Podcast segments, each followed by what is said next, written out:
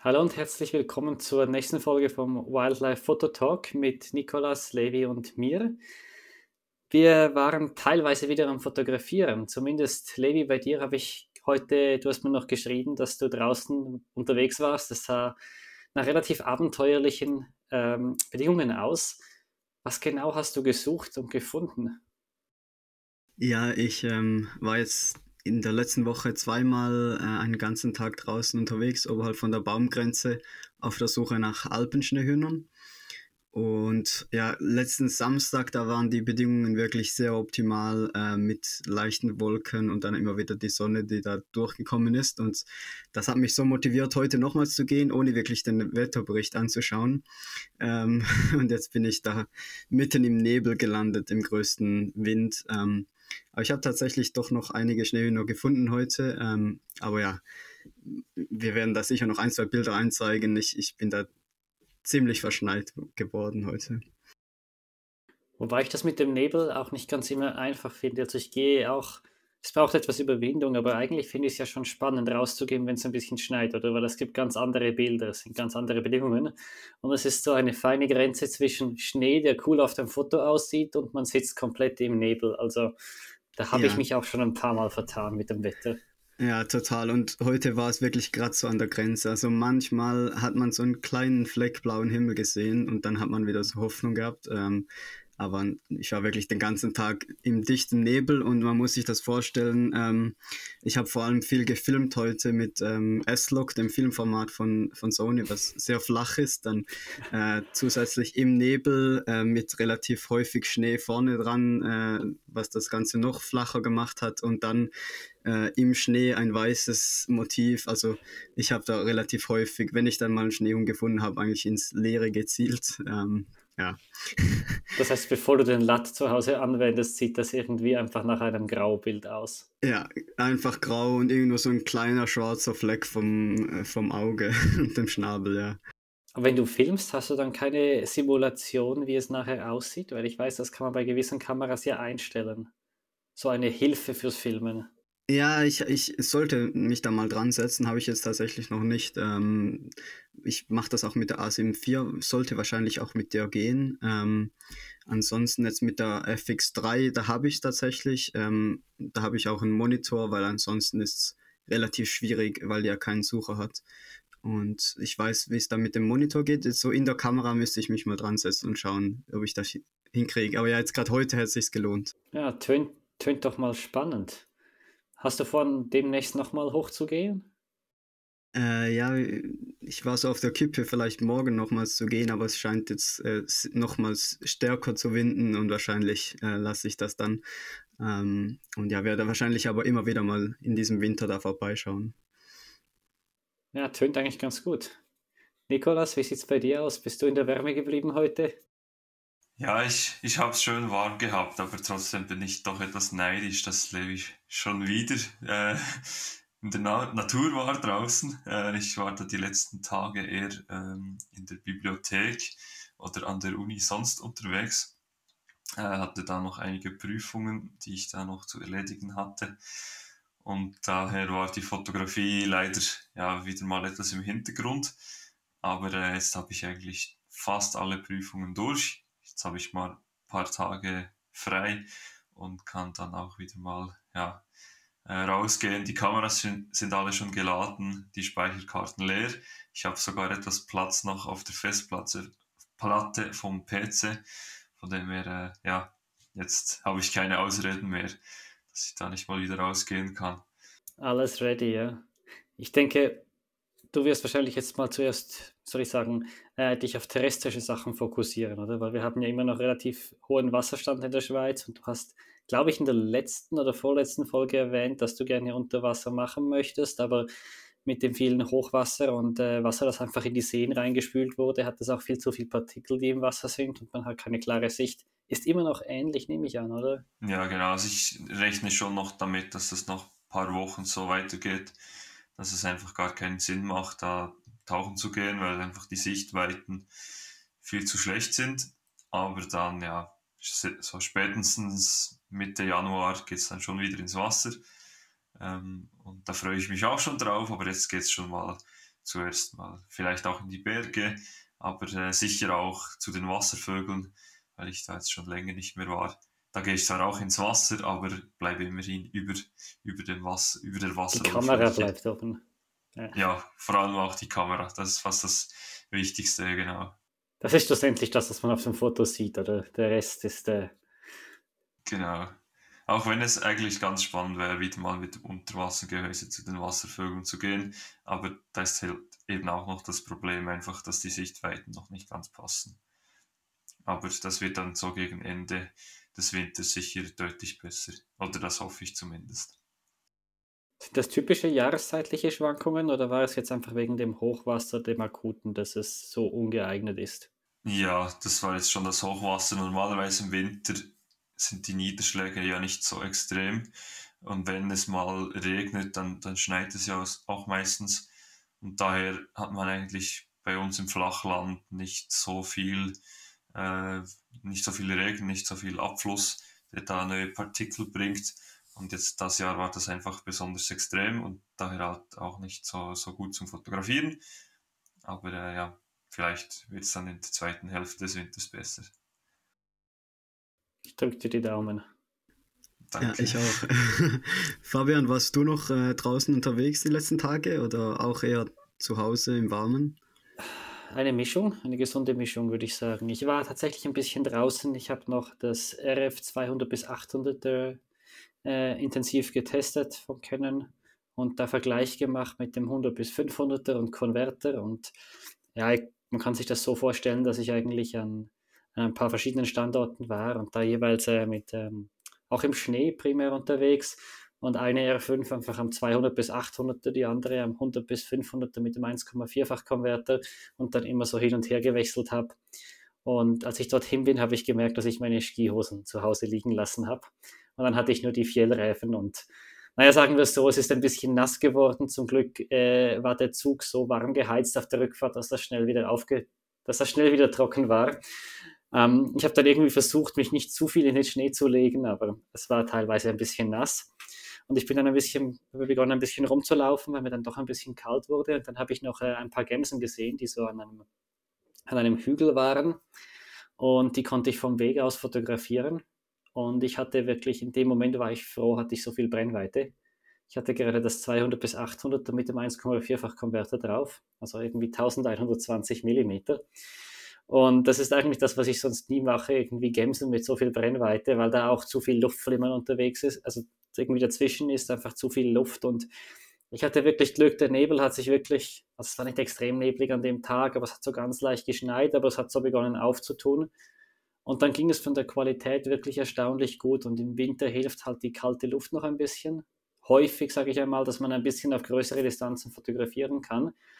Und dann hat es mir eigentlich noch ganz gut gefallen. Ich habe dann ein Bild mit ein bisschen weniger Brennweite gemacht, wo man noch so eine Lerche sieht, die noch im Vordergrund ist, aber ist nicht ganz perfekt, weil der Schnee schon fast zu hoch ist.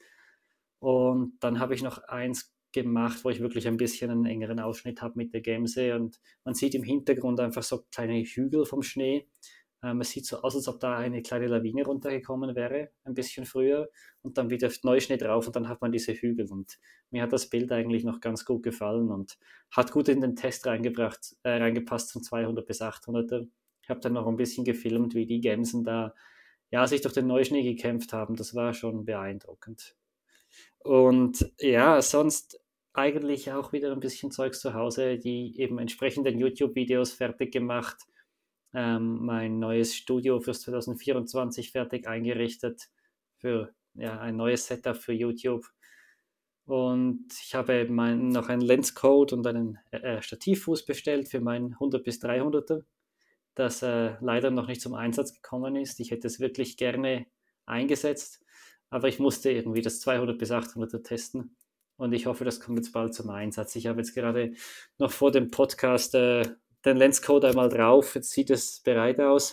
Ich weiß nicht, wie ihr das macht. Ich lasse den beim Fokusring jeweils weg. Ich habe den kurz drauf getan, aber beim anderen Objektiv war das auch schon so. Ich kann dann den Fokusring fast nicht mehr drehen und ich muss mir auch noch überlegen, ob ich ihn bei den Funktionstasten irgendwie rausschneide. Also bei dem hier komme ich zum Beispiel an die Taste hier für den Fokus-Preset. Finde ich ein bisschen mühsam, ehrlich gesagt. Ich weiß nicht, wie macht ihr das so? Also den manuellen Fokusring habe ich auch nicht da drauf gemacht. Und beim 400mm 2.8, da ist ja noch der eingebaute Telekonverter. Und der wurde da, das Neopren, das wurde da ausgeschnitten eigentlich, aber so ein Plastik dazwischen getan. Das habe ich dann mit einer kleinen Schere auch wieder ausgeschnitten, dass ich da gut zum Telekonverter komme. Warum das da so ein Plastik rum ist, weiß ich eigentlich nicht, weil man konnte dann wirklich den Telekonverter gar nicht mehr rein und raus schalten. Aber bei den Fokustasten, die habe ich eigentlich so gelassen. Da komme ich irgendwie gut dazu. Aber es kommt vielleicht auch aufs Objektiv drauf an, wie stark diese Tasten auch rauskommen und man die dann eben noch gut spürt und gut klicken kann.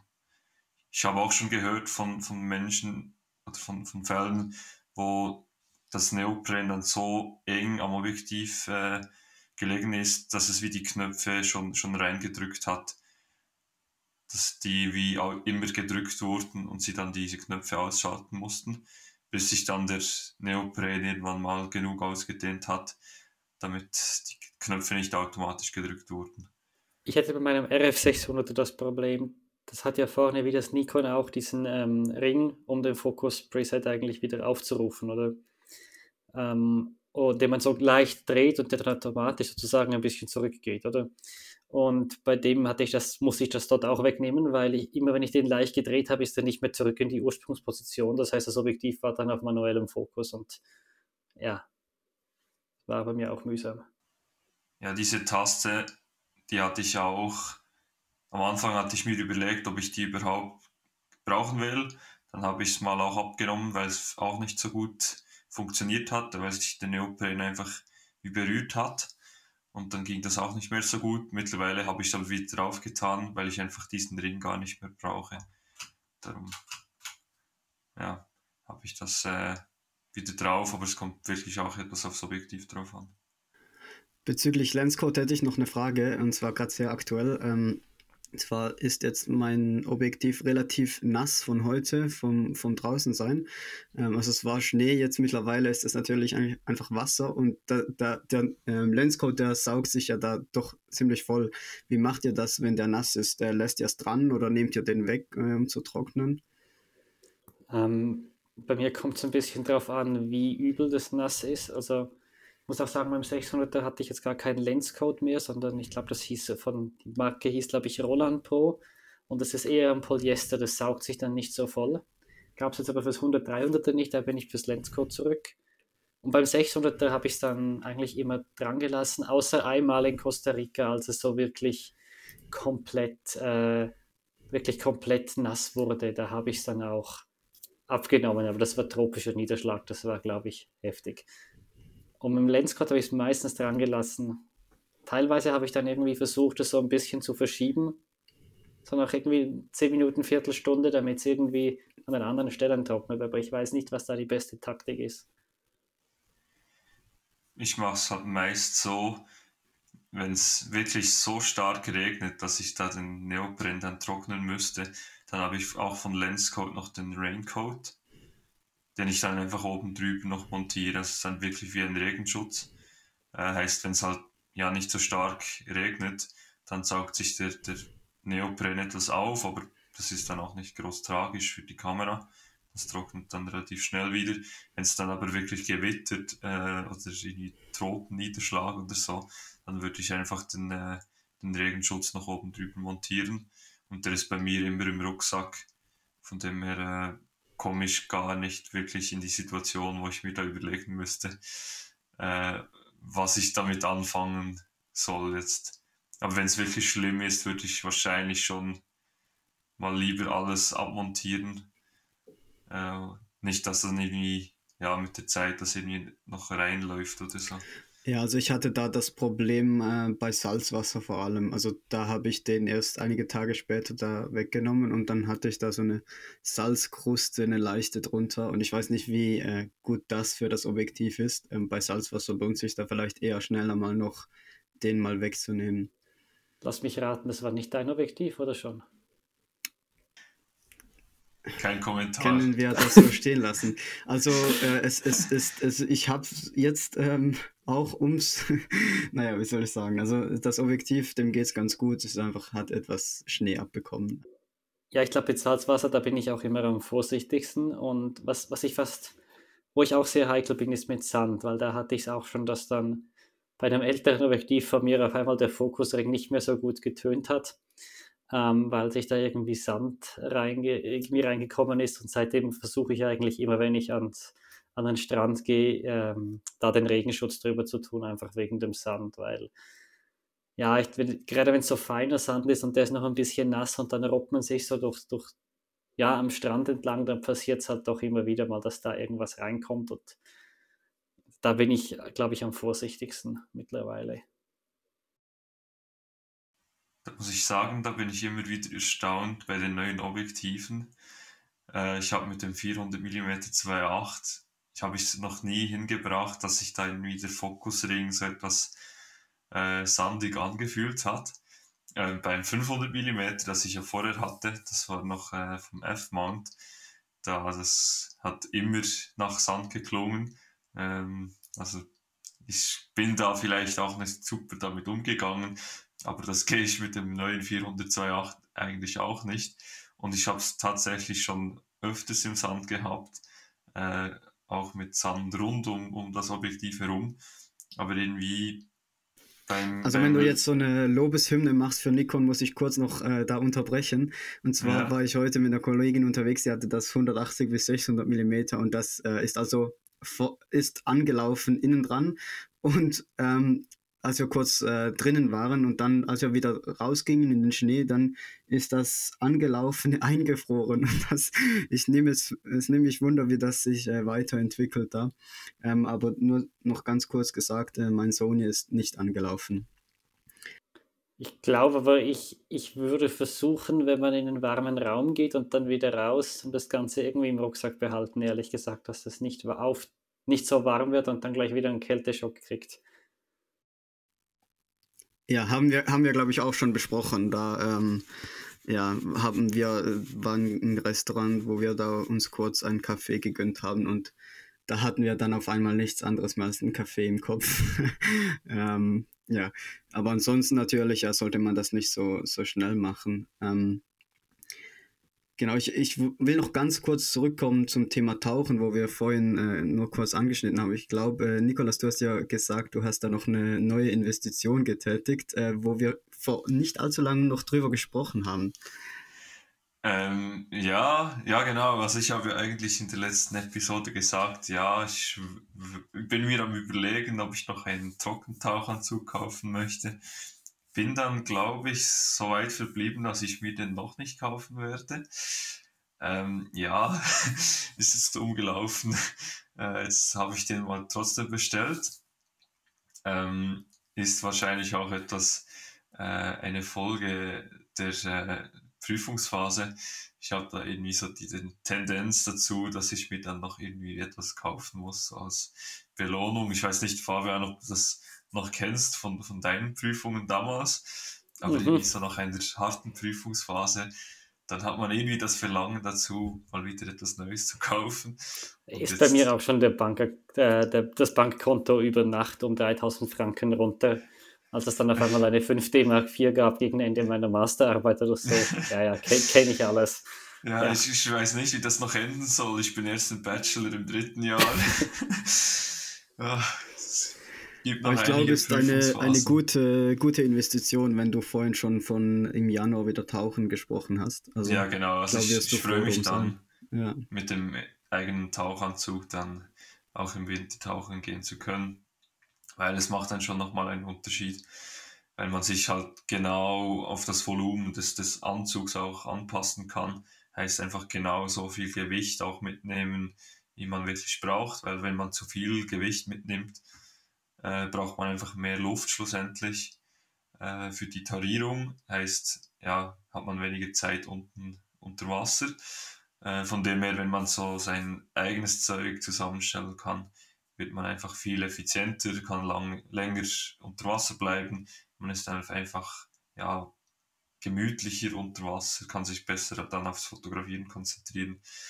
Und dann darum habe ich mich jetzt dazu entschlossen, eigentlich da diesen Kauf zu tätigen. Levi, bei dir gibt es keine neuen Anschaffungen, von denen wir wissen müssten? Nein, tatsächlich nicht. Ich bin aber da auch jetzt nicht so unter Druck mit Prüfungsphasen oder so. Ich hätte mir vielleicht als Belohnung fürs sehr effiziente Kalenderverpacken da etwas anschaffen können, weil da ist nicht zu vergleichen, aber da war ich jetzt die letzten Tage noch sehr intensiv beschäftigt, all die Pakete zur Post zu bringen, aber nein, bei mir, wie glaube ich beim letzten Mal schon gesagt, ist gerade nichts geplant im Moment, von dem her, das hat sich da nichts geändert, genau. Und ich sehe deinen Postkartenstapel im Hintergrund, sieht immer noch relativ unverändert aus. Danke für die Werbung. Ja. Leider kann ich jetzt nicht sagen für die letzten Exemplare, muss man unbedingt jetzt bestellen, aber... Nee, die sind noch länger vorrätig wahrscheinlich, tatsächlich. Ja, es ist ja auch gut so, sonst müsstest du jetzt direkt von den Kalendern nochmals 200, 300, 400 Stück an Postkarten verschicken. Ich glaube, du bist doch auch mal froh, eine kurze Pause einzulegen, oder? Ja, total. Also besser bestellt jetzt nichts mehr. Nee, aber... beim letzten Mal habe ich ja da gefragt, ob ihr denkt, das sei ein Fehler. Und bezüglich Fehler, glaube ich, da wollten wir heute auch noch kurz drüber sprechen. Und zwar habt ihr euch, glaube ich, so 2-3 Fehler rausgesucht, die man in der Fotografie macht, die auch wir noch machen oder ihr macht. Da bin ich ganz gespannt, was da bei euch immer noch regelmäßig vorkommt. Ja, soll ich mal beginnen? Grundsätzlich klar, also... so bezüglich Bildeinstellungen, Kameraeinstellungen, da geht einfach immer mal wieder was schief. Irgendwie, ja, man stellt sich ein auf Gegenlicht und plötzlich passiert was auf der anderen Seite und man hat aber noch unterbelichtet. Das sind aber Fehler, ich glaube, die passieren einfach ja immer mal wieder. Klar, sie werden etwas weniger, aber ich finde jetzt auch nicht unbedingt so spannend, die noch weiter zu thematisieren, weil ich glaube, schlussendlich... vielleicht ist das für euch anders, aber ich glaube, es ist auch einfach, sind viele Erfahrungswerte und man lernt halt auch immer wieder mal dazu. Oder was meint ihr? Ja, das Einzige, was mir da wirklich noch regelmäßig passiert, was mich etwas nervt, ist, dass ich doch noch manchmal so den Drang habe, eher zu hell zu belichten und ich mich da eigentlich sehr stark dann immer darauf verlasse, dass ich das alles noch runterholen kann in der Nachbearbeitung. Und gerade jetzt so bei Schnee oder so passiert es mir da manchmal noch, dass ich etwas überbelichte und das ist etwas ärgerlich. Da sollte ich mich etwas mehr an der Nase nehmen, dass ich jetzt gerade bei den hellen Situationen wirklich etwas dünkler dann das Ganze belichte. Bei mir ist so mit Sachen Einstellung, das wäre ein Fehler, den ich auch thematisiert hätte, dass ich manchmal ein bisschen zu knausrig bin mit der Verschlusszeit. Ich glaube, es hat sich massiv gebessert, so in den letzten 1,5 Jahren. Aber dass ich dann einfach das Gefühl habe, ja, hier reicht eine 1.600stel Sekunde und das ist einfach ein kleinerer Vogel, der da durchfliegt und das reicht halt nicht. Und dann habe ich so Fotos, die einfach nicht komplett scharf sind. Oder dass ich irgendwann eine Szene habe und denke, ja, da kann ich schon mit einer 400stel fotografieren und dann geht ein klein wenig mehr Action ab und ich habe nicht die Zeit, um es umzustellen.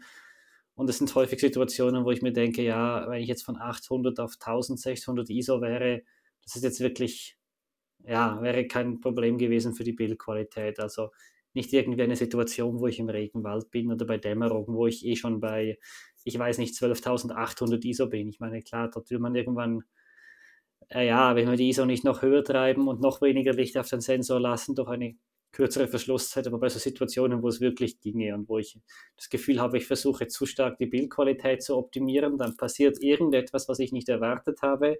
Zum Beispiel beginnen die Vögel zu streiten oder den Flügel zu schlagen oder was auch immer und dann habe ich nachher unscharfe Bilder. Und ja, fällt mir manchmal auf. Okay, ja, interessant. Ja, was ich eigentlich viel mehr noch thematisieren möchte, was mir immer wieder passiert, dass ich mich zu sehr zu den großen Brennweiten oder zu fest auf diese großen Brennweiten verlasse. Heißt, ich bin halt meistens mit dem 400mm unterwegs, manchmal halt noch mit dem eingebauten Telekonverter oder dann mit dem Zweifach-Telekonverter. Also meistens bin ich sicher mit 400, wenn ich mit mehr Brennweite unterwegs. Und manchmal, wenn ich dann zurückkomme vom Fotografieren, merke ich, wie ja, eigentlich hätte ich auch mal noch ein Foto machen wollen, das irgendwie auch ja, mehr Landschaft noch zeigt, mehr vom Habitat. Und das ist halt ein Fehler, den man ja im Nachhinein gar nicht mehr korrigieren kann. Eine Bildeinstellung, wenn ich mal die ISO zu hoch eingestellt habe und meinen halben Lichtwert, das kann man in der Regel noch irgendwie korrigieren. Aber wenn halt, ja, man das Foto mit 400 mm gemacht hat, dann bleibt das sicher bei 400 mm. Und da ärgere ich mich manchmal schon, dass ich das irgendwie ja, im Eifer des Gefechts dann irgendwie vergesse. Das kann ich sehr gut nachvollziehen. Vielleicht erinnerst du dich, das war, glaube ich, bei unserer letzten Folge bei den Neujahrvorsätzen. Dachte ich, habe ich erwähnt, dass ich ein bisschen mehr mit kürzerer Brennweite arbeiten möchte. Kurz ist natürlich relativ. Eben ein Grund war jetzt, wieso ich mir das 100-300 gekauft habe, weil ich auch ein bisschen mehr, naja, sagen wir im Tele, also für die normale Tierfotografie sind 100-300mm schon eher kurz, da können wir uns, glaube ich, einig sein, auch wenn ich weiß, was du meinst mit wirklich kürzerer Brennweite. Also ich habe letzte Woche auch ein paar Fotos von Eichhörnchen gemacht mit meinem 35er 1.8 und habe kurzzeitig sogar bereut, dass ich nicht meinen 24er noch mitgenommen habe. Es sind halt weniger Situationen, die man wirklich so ausnutzen kann, finde ich, oder? Es ist einfacher mit der langen Brennweite. In gewissem Sinne. Da, ich weiß nicht, ob ihr das auch auf Instagram gesehen habt. Canon hat ja das neue 10 bis 20 mm rausgebracht, oder? Wenn ich mich da nicht täusche, in der Brennweite. Und ich glaube, das ist Serge Colas. Der macht es da viel, also der Name ist wahrscheinlich völlig falsch ausgesprochen, tut mir leid, aber der macht jetzt viel so Weitwinkelzeug mit dem 10 bis 20 mm und das ja, gibt halt schon nochmal ein völlig anderes Foto, weil man einfach das ganze Habitat auch sieht und ich finde das gerade extrem, weil ich glaube im Moment auch in Costa Rica oder so ist und da kennt man ja relativ viele Fotos, ja, so auf diesen schönen Ästen und so von farbigen Vögeln. Aber so Weitwinkel habe ich davon noch nicht so viel gesehen. Ja, ich muss auch sagen, ich habe die Bilder auch gesehen in den letzten Tagen und meine Lieblingsfotos, die ich in Costa Rica gemacht habe, ist tatsächlich eins dabei, das ich mit dem 35er 1.8 gemacht habe. Auch zwei oder drei mit dem 70 bis 200er. Aber es war halt oft nicht möglich, oder? Das ist auch das, du musst wirklich an der Fütterung sein. Also, naja gut, der Reiher am Strand, das war was anderes. Da ging es mit ruhig hinlegen. Aber teilweise geht es halt fast nur an der Fütterung. Da muss es irgendwie eine Fütterung sein in einem natürlichen Umfeld, weil sonst hast du mit dem Weitwinkel natürlich sofort Sachen drauf, die man nicht sehen will. Und dann habe ich auch den Eindruck, wenn du mit dem Weitwinkel fotografierst, das ist mir auch zum Beispiel in Norwegen bei den Papageitauchern und so aufgefallen, es geht einfach am besten, wenn du alleine bist, weil du musst näher an die Tiere ran und nicht jeder sieht das gerne. Und wenn da 4 Fotografen sind, die mit 500 mm fotografieren und dann kommst du mit einem 10 bis 20 mm und versuchst dich mal so stark um Tier zu nähern, dass du da 20 cm davon entfernt bist, auch wenn das Tier das mitmacht. Die anderen Leute werden das nicht cool finden. Ja, also ich habe mir jetzt so angeeignet, gerade bei uns in der Schweiz, dass ich zwar schon irgendeinen Tele immer als Standardobjektiv dabei habe, aber dann, wenn möglich, einen zweiten Body noch habe mit dem 24 bis 70 oder 70 bis 200, weil ich schon zu oft dann Situationen hatte, wo sich ein Tier plötzlich doch stark zu mir genähert hat und ich ja, es dann bereut habe, dass ich das Weitwinkelobjektiv im Rucksack hatte. Und ich glaube, jetzt bei uns in der Schweiz ist relativ schwierig, oder so in der Alpenregion ist relativ schwierig, abgesehen vielleicht von Steinböcken, dass man jetzt wirklich nah an Tiere rangehen kann. Aber es gibt schon immer wieder mal Situationen, wo ein Tier irgendwie plötzlich nah an einen rankommt. Und wenn man dann einfach bereit ist und ein weitwinkligeres Objektiv zur Hand hat, dann kann es, glaube ich, ganz gut werden. Aber es gibt wenig, jetzt so in unseren Breitengraden gibt es relativ wenig Motive, wo man sich jetzt wirklich so vornehmen kann, man möchte jetzt so nah rangehen, dass man die weitwinklig fotografieren kann, und sonst ist es gleich irgendwie etwas mit Fernauslöser, Kamera montieren oder so, denke ich. Also ich finde, Wasservögel gehen teilweise noch gut, aber das Problem ist, die sind dann häufig in ein bisschen städtischeren Gebieten. Da hast du je nachdem schon Enten, die näher ankommen, oder mal eine Möwe oder so etwas. Aber da ist dann mein Problem der Hintergrund. Ich meine, vielleicht könnte man was Cooles mit einem urbanen Hintergrund machen, aber wenn es dann ein mehr oder weniger natürlicher Hintergrund ist und du hast einfach ein Gebäude so drin oder eine Brücke oder weiß nicht was, dann finde ich es halt einfach nicht mehr so schön. Das Zweite, was bei mir noch häufiger gegangen wäre, sind so Limikolen. Ich meine, spätestens ab dem Zeitpunkt, wo sie unter der Naheinstellgrenze vom Teleobjektiv sind, wäre es ein guter Zeitpunkt, zum vielleicht mal das Weitwinkel nehmen. Aber das finde ich halt manchmal ein bisschen schwieriger, weil wenn sie einfach einer Wasserfläche entlang laufen, je nachdem ist der Hintergrund sehr langweilig. Oder wiederum, wenn es mehr in der inneren Schweiz ist, sage ich jetzt mal, an einem See, irgendwie Zürichsee oder weiß nicht was, dann auch wieder es ist so schwierig, da ein Foto zu machen, wo man keine Zivilisation im Bild hat, finde ich. Also das ist für mich fast die größte Challenge. Und was ich mal versucht habe vor, ich glaube, 3 Jahren, zu Hause im Garten waren so Eichelhäher und Meisen mit Fernauslöser oder mit der Cam-Traption oder wie heißt die nochmal, mit dieser Kamerafalle. Und das hat gut ausgesehen, weil als es ein bisschen geschneit hat, hat man wirklich überhaupt nicht mehr gesehen, dass es in einem Garten war. Man hatte hinten dann ein bisschen die Berge. Das Problem war nur, dass ich dann den Eindruck hatte, dass die Vögel das Weitwinkelobjektiv nicht gern gesehen haben, weil sie da, wenn sie angeflogen sind, wohl eine Spiegelung von sich selber gesehen haben, ist meine Vermutung. Weil kaum hatte ich die Kamera draußen, sind die Vögel nicht mehr wirklich gekommen. Wenn ich nur das Stativ draußen habe, ging's. Und das war dann nicht so einfach. Ich habe 1, 2 Bilder, die werde ich jetzt mal einblenden, aber ihr wisst vielleicht, was ich meine, wenn ihr die Bilder seht, dass ich da noch nicht ganz zufrieden bin. Da bin ich eben immer noch gespannt, oder ich ärgere mich mittlerweile schon fast ein wenig. Die Nikon Z9, die hat ja so ein Feature mittlerweile, dass die automatisch auch auslösen kann, wenn ein Vogel vor dran ist. Und irgendwie benutze ich das noch viel zu wenig. Ich habe das mal auch in der Gammark gebraucht mit Steinwälzer. Also ich habe da auch einfach das Weitwinkel montiert, die Kamera dann in den Sand gestellt, und wenn dann der Steinwälzer vor durchgelaufen ist, dann hat da die Kamera selber Fotos gemacht, und das funktioniert wirklich gut, also die stellt dann auch den Fokus schön aufs Auge, aber ich bin einfach noch gar nicht wirklich dazu gekommen oder in die richtige Situation, wo ich dann das auch wirklich gebrauchen könnte, aber eigentlich wäre das schon noch ein Feature, das mir da helfen würde, dass ich eben auch mehr mit dem Weitwinkel fotografiere. Aber Thema Weitwinkel muss ich noch Levi ansprechen. Ich glaube, du hast gerade im letzten Newsletter hast du ja noch ein Foto vom Auerhahn im Weitwinkel, hast du da mitgeschickt. Und da möchte ich noch fragen, wie hast du das da gemacht? Hast du das auch mit Fernauslöser gemacht, oder? Nein, das hast du gesehen, ja, klar. Das habe ich so noch nicht wirklich groß veröffentlicht, aber danke für die Werbung, für meine Newsletter, da bekommt man manchmal noch spannende Einblicke, die man sonst nicht kriegt.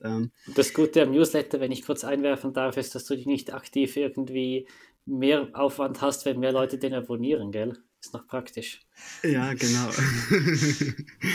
Aber es macht dann mehr Spaß, häufiger einen Newsletter zu verschicken, wenn sich dann. Das heißt, Postkarten bestellen? Nein, aber Newsletter abonnieren ist erwünscht. Ja, ihr habt ja auch einen Newsletter, den bekomme ich auch ab und zu mal, freue ich mich immer drüber. Zur Frage, also das war ein Balstoller Auerhahn, so genannt. Habt ihr wahrscheinlich auch schon gehört, den Begriff, und das ist ein relativ spezielles Verhalten. Ich glaube, es ist noch nicht wirklich ganz geklärt, weshalb. Es ist grob gesagt eine Hormonstörung, die haben, und wenn die das haben, dann greifen die eigentlich mehr oder weniger alles an, was bei denen ins Revier kommt, sprich auch Menschen, Wanderer, Biker oder so, die da durchkommen.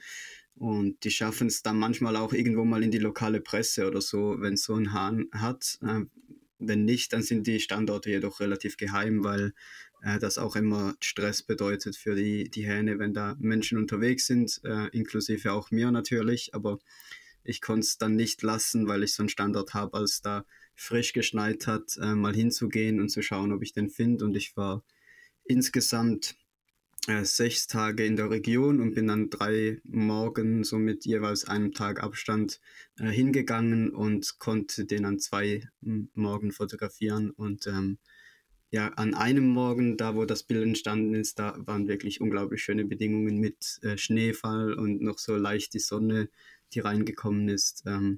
Und er hat das super schön posiert. Das ist, glaube ich, wirklich eines meiner Lieblingsbilder von diesem Jahr, was ich so gesehen habe. Also ich finde das absolut genial.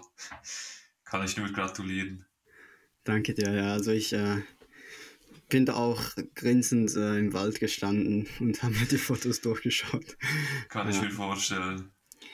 Wobei ich im direkten Vergleich dein Birkhuhn-Foto von noch ein paar Jahren mit dem Sonnenaufgang. Ist natürlich etwas auch, ja, also mir gefällt das auch immer noch besser, ist natürlich auch etwas, ich sage mal, Spezielleres, weil jetzt hat man doch schon ab und zu mal so ein Weitwinkelbild von einem Auerhahn gesehen und man kann dann eigentlich drauf gehen, dass das so ein abnormales Verhalten ist und nicht irgendwie mit großem Aufwand Fernauslöser montiert, über mehrere Wochen beobachtet oder so, sondern wenn man so einen gefunden hat, dann ist es verhältnismäßig relativ einfach. Gut, ich glaube, wir waren noch bei den Fehlern stehen geblieben, oder? Und ich habe noch Fehler, die ich erwähnen wollte. Also mein größtes Problem ist manchmal die Geduld, habe ich das Gefühl. Dass ich merke, dass ich ungeduldig werde und denke, ja, jetzt ich habe noch viel zu Hause zu tun, und dann habe ich manchmal den Eindruck, ich gehe zu früh wieder weg. Natürlich besonders im Winter, wenn es mal ein bisschen unangenehmer ist von den Temperaturen. Und ich denke mir, ich sollte manchmal einfach, wie soll ich sagen, meine Zeit, die ich da irgendwie in Bildbearbeitung oder Filme schneiden stecke, nicht zu hoch gewichten, sondern in dem Moment ein bisschen mehr genießen, dass ich jetzt gerade draußen bin und dass noch was passieren könnte. Vielleicht passiert auch nichts. Aber ich habe das Gefühl, das ist ein relativ wichtiger Punkt für mich, weil je mehr Zeit man draußen verbringt, desto höhere Chancen hat man, dass das Foto, das man sich vorstellt, oder irgendwie ein tolles Foto einfach zustande kommt. Und das habe ich mir jetzt schon vorgenommen, dass ich an meiner Geduld arbeite. Das ist sowas, das könnt ihr euch vorstellen. Das zieht sich, also das ist nicht nur ein fotografisches Problem. Das ist so etwas, das sich durch mehrere Bereiche vom Leben zieht. Aber wenn wir jetzt über die Fotografie reden, dort merke ich es halt mehr, weil man mehr die Entscheidung hat, bleibt man jetzt noch oder geht man irgendwie weiter oder wieder weg? Ja, ich habe das auch regelmäßig, wobei eigentlich fast nur, wenn ich im Umkreis von meinem Zuhause unterwegs bin und ich weiß, ich kann jetzt einfach wieder nach Hause laufen, weil dann, ja, ich bin da auch viel zu selten jetzt wirklich vor der Haustüre unterwegs. Wenn ich unterwegs bin, dann habe ich einen Ort, wo ich hingehe, und dann weiß ich, da bin ich 2-3 Tage oder auch länger. Aber es ist in der Regel wirklich mit einem Ziel und einer Art oder so, die ich da fotografieren möchte, oder einen Ort, wo ich hingehen möchte. Und wenn ich so an einem Ort bin, wie jetzt auch heute, wenn ich weiß, ich bin in einem Gebiet, wo ich einen Schneehuhn finden kann oder so, dann ziehe ich eigentlich immer, bis es dunkel ist, durch. Auch heute, obwohl ich da schon lange vorher hätte sagen können, dass das nichts mehr wird. Aber ich kenne das Problem wirklich vor allem, wenn ich bei mir vor der Haustür unterwegs bin. Ich weiß nicht, ob du das auch kennst, Nicolas. Ja, ich glaube, das ist schon ein wenig so. Ich weiß halt auch nicht, ob man, ja, wenn man zu Hause ist, manchmal habe ich dann wirklich das Gefühl, ja, man kann es auch relativ gut einschätzen, ob dann noch was passiert, oder weil man einfach das Gebiet relativ gut kennt. Wenn ich da in meinem Schilfgebiet bin, wo ich schon ziemlich gut weiß, was alles so für Vögel da sein sollten, und wenn dann wirklich nichts da ist, habe ich manchmal das Gefühl, ja, wahrscheinlich verpasse ich schon nicht so viel, wenn ich jetzt etwas früher nach Hause gehe. Klar, gibt es sicher Fälle, wo dann noch irgendwas passiert wäre. Aber ich glaube, man hat da vielleicht auch etwas mehr Erfahrung, aber wird dafür vielleicht auch manchmal etwas bestraft. Aber ich glaube schon, wenn man weiter weg ist, dann bleibt man schon noch länger, weil man auch einfach weiß, ja, man hat jetzt irgendwie 4 Stunden hierher gefahren, dann bleibt man auch einfach, weil sich sonst der Wege gar nicht gelohnt hätte. Und man hat dann vielleicht etwas mehr Geduld einfach, weil man sich das auch fest vorgenommen hat. Wenn ich bei mir zu Hause rausgehe, ja, dann gehe ich halt wieder nach Hause. Ich habe ja morgen, auch wieder nur 10 Minuten für nach draußen zu gehen. Von dem her, ich glaube, es liegt einfach etwas auch in der Natur der Sache, dass man vielleicht zu Hause etwas weniger Geduld in Anführungszeichen hat. Und ich denke, je mehr Fotos man schon von einer Art hat, desto anspruchsvoller ist man vermutlich auch. Und wenn es dann nicht nach extrem spannenden Fotos aussieht, weil irgendwie das Licht nicht so wahnsinnig ist oder ich weiß nicht was, dann ist man vielleicht auch eher dazu geneigt, dass man dann halt sagt, ja gut, das lasse ich, da habe ich eh schon Besseres, als es überhaupt noch kommen kann. So geht es jedenfalls mir manchmal. Ja. Mir ist gerade noch ein anderer Punkt eingefallen, und das ist ein unrealistischer Punkt, aber eigentlich wäre es schön, die Kamera häufiger dabei zu haben. Ich war bei mir in der Umgebung in den letzten 2 Monaten ein paar Mal joggen und 2-mal hatte ich einen Mäusebussard. Also wirklich einmal auf ungefähr 10 Meter neben der Straße. Ich konnte anhalten und mit dem iPhone ein Foto machen, der ist nicht weggeflogen. Einmal saß er über mir auf der Straßenlampe und ich bin unten durchgejoggt. Bin auch noch angehalten, weil ich dachte, wenn ich anhalte, fliegt er wahrscheinlich weg. Der ist auch geblieben. Einmal saß er noch im Wald und kürzlich war ich beim Joggen, ist mir klar, kann ich nicht das 600er mitnehmen. Aber dann war ich nur spazieren gegangen in den Wald für irgendwie so eine 3/4 Stunde, weil ich ein bisschen raus musste. Und dann habe ich einen gesehen, der wunderschön gesessen ist, so auf einem, ja nicht komplett gebrochenen, aber so umgebogenen Baumstamm. Und der Hintergrund war jetzt vielleicht ein bisschen näher, als ich es mir gewünscht hätte, aber immerhin einigermaßen weit weg. Und das war so ein wirklich heller Mäusebussard. Und da gibt es ja auch ganz unterschiedliche Variationen. Aber da habe ich mich schon ein bisschen genervt. Und das war so bewölktes Wetter, das hätte eigentlich mit diffusem Licht, das hätte gut gepasst. Und ich bin dann auf den Spaziergang dann ein bisschen beschleunigt auf dem Heimweg und bin dann nochmal hoch mit der Kamera und dem 600er. Und da war er natürlich nicht mehr da. Und dann dachte ich mir einfach manchmal ein bisschen häufiger, wenn ich spazieren gehe, auch wenn ich keine Lust habe, aber auch wenn ich das Gefühl habe, ich möchte jetzt einfach so eine Stunde oder eine halbe Stunde kurz durch den Wald laufen, weil ich ein bisschen den Kopf lüften möchte, wenn ich da einfach das 600er dabei hätte. Ja. Also dann hätte ich eigentlich gerne nächstes Mal dann ein Foto, oder ein Video sogar, wie du da mit dem 600er durch den Wald joggst. Nein, fürs Joggen geht's nicht. Ich würde es mal versuchen. Ja, die andere Erfahrung, die ich noch gemacht habe, ist, dass gerade Vögel, gerade auch Greifvögel oder Rabenvögel so total unterschiedlich reagieren, ob man die einfach anschaut oder ob man irgendeinen 600mm oder so auf die richtet. Also ich könnte mir vorstellen, dass das auch noch einen Unterschied gemacht hätte. Ich kann berichten, falls ich mal in die Situation komme, wo ich das Objektiv dabei habe. Sehr gut. Kann ich mir alle Zeit der Welt lassen und zuerst stehen bleiben, mit dem iPhone ein Foto machen und dann die Kamera nehmen. Sehr gut, sind wir gespannt aufs Resultat. Ja. Ich habe auch noch einen Punkt, den mich gerade etwas beschäftigt in letzter Zeit. Der ist jetzt nicht wirklich nur aufs Fotografieren gerichtet, sondern so etwas, das Dilemma, dass ich fotografieren und filmen möchte und da in letzter Zeit doch einige Momente einfach verpasst habe, weil es dann, ich irgendwo noch ein Vollblutfotograf bin und am Filmen bin und dann ein Tier einfach relativ schnell auf mich zukommt und bis ich da wieder bereit bin, um zu fotografieren, ist das Tier schon vorbei oder so. Und da habe ich mich heute doch 1-2 Mal geärgert, gerade wenn die Hände noch halb verfroren sind, dann geht alles doch nochmals langsamer. Man sieht das Schneehuhn so schön nebenbei im Schnee vorbeilaufen und man hat das Bild nur im Kopf, was auch schön ist, aber dann nicht. Ich habe mir das vorne auf eine Taste gelegt, dass ich zwischen dem Video- und Fotomodus wechseln kann. Ja, ich habe es schon auch so gut wie es geht, dass ich das schnell machen kann, aber trotzdem mit kalten Händen und so geht's und habe ich es doch jetzt schon einige Male verpasst. Ich glaube, was ganz wichtig ist, dass man für beides von Anfang an mal die Einstellungen macht, dass man dann bereit ist, zum einfach hin und her wechseln.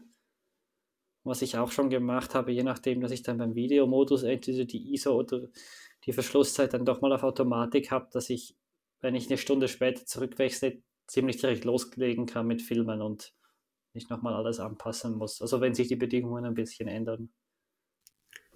Ja, das ist bestimmt hilfreich. Also ich habe schon auch das so programmiert, aber trotzdem, ich bin da vielleicht zu langsam noch oder noch nicht so die Routine. Ist mir nur aufgefallen, dass ich da jetzt die letzten 2 Mal, wo ich unterwegs war, einige Momente, nichts Weltbewegendes, aber trotzdem so kurze Sequenzen da irgendwo verpasst habe. Bei mir war es ganz früher schlimm mit dem ersten 500er, dass ich hatte, das so einen lauten Bildstabilisator gehabt hat, und dann habe ich den immer ausgeschalten zum Filmen. Und ihr könnt euch denken, ab und zu habe ich vergessen, den wieder zum Fotografieren einzuschalten. Oh, das war so richtig, richtig mühsam. Ja. Ja, das hatte ich beim alten 500er auch noch. Da konnte man wirklich nicht filmen, wenn man dann noch den Ton hätte aufnehmen wollen, ging das einfach gar nichts. Und irgendwie war dann immer noch etwas zu viel zum Wechseln. Und dann habe ich einfach vor allem halt fotografiert. Und auch jetzt merke ich noch, dass ich irgendwie auch etwas zu wenig filme. Und ich mich da auch immer etwas ärgere, wenn ich dann am Abend die Bilder anschaue und dann irgendwie so merke ja eigentlich, dass als Videosequenz wäre eigentlich auch ganz interessant gewesen. Aber irgendwie beides finde ich extrem schwierig, so aneinander vorbeizubringen, weil es halt doch auch ziemlich unterschiedliche Dinge sind. Auch wenn sich dann die Tiere noch bewegen, finde ich klar, der Bildstabilisator, die sind heute auch relativ stark und so. Aber es ersetzt halt trotzdem wie nicht den Videokopf, oder dass die ganze Bewegung schön flüssig wirkt. Aber Fotografieren vom Videokopf aus, das macht irgendwie auch nicht so Sinn. Und darum habe ich da immer so etwas meine Mühe, dass ich da mit beidem zufrieden bin am Schluss. Ja, bei mir ist einfach die Fotografie immer noch an erster Stelle. Ich sollte mehr filmen, aber ich merke halt immer, im ersten Licht tendiere ich dann eher mal zu fotografieren, und wenn ich dann einen Vogel habe, der vielleicht ein bisschen weiter weg ist, noch im guten Licht, dann filme ich mal kurz, oder wenn das Licht dann langsam ein bisschen schlechter wird, aber immer noch gut genug ist, dann filme ich dann weiter. Oder ich habe das Gefühl beim Filmen, es verzeiht ein bisschen mehr, weil man ja mehr Action im Bild hat, und auch wenn der Hintergrund zum Beispiel ein bisschen mehr ablenkt oder so, das geht noch irgendwie einigermaßen. Was halt auch noch ist, ich habe bei den großen Teleobjektiven, also Fabian, du hast das ja auch, einfach den Einschubfilter, der ist da hinten. Und zum Filmen, dass man gerade bei etwas stärkerem Licht, dass man mit Offenblende noch filmen kann, braucht man ja eigentlich einen Filter. Mittlerweile habe ich tatsächlich 2 separate Filtereinschübe, einer halt ohne Filter und einer mit Graufilter. Und habe mir damals gedacht, ja, wenn ich jetzt 2 von denen habe, dann kann ich ja schnell wechseln, dass ich da auch mehr zum Filmen komme. Weil es macht schon einen Unterschied, ob man dann mit Blende 2.8 filmen kann oder halt mit Blende 16, weil es einfach sonst zu hell ist. Aber selbst so merke ich irgendwie, ja, irgendwie ist es dann wie schade, wenn ich da am Filmen bin mit dem Graufilter im Objektiv, dann möchte ich aber fotografieren, und dann verschenke ich aber irgendwie 2 Lichtstufen.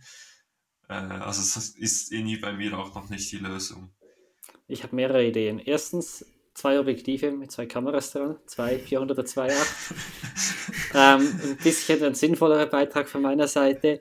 Was ich hier recht gerne hatte oder immer noch mache, ist zum Beispiel, dass ich mit dem 600er primär fotografiere, dann hatte ich das 100 bis 500er zum Filmen.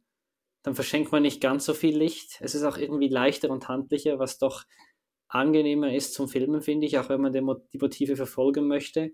Und dann habe ich auch wie 2 Systeme, die getrennt sind. 100 bis 500 tue ich primär filmen. Vielleicht schalte ich mal aufs Fotografieren um. Und beim 600 fotografiere ich primär und schalte vielleicht mal aufs Filmen um. Geht halt auch nur, wenn du irgendwo an einem Seeufer oder so liegst, nicht unbedingt in den Alpen. Wenn du da am Rumwandern bist, ist es nicht realistisch, dass du in jeder Hand eine Kamera mit Objektiv hast. Aber wenn du irgendwie ein bisschen mehr stationär bist, hat sich das für mich bewährt. Und dann muss ich gestehen, dass ich ziemlich, ignorant bin mit der Verschlusszeit beim Filmen. Und wenn es sein muss, dann ist die bei mir halt auch mal bei einer 2000stel Sekunde. Und ich weiß, es ist dann nicht mehr so smooth, wie es sein könnte. Es wirkt dann halt ein bisschen ruckliger. aber ich bin da vielleicht einfach nicht so empfindlich wie andere Leute, ja. Ja gut, habt ihr noch einen Fehler ansonsten? Oder haben wir unsere Fehler mehr oder weniger durch? Ansonsten, auch wenn... Also ich glaube, ich könnte den ganzen Abend mit Fehlern weitermachen, ja. Aber die wichtigsten sind, glaube ich, durch.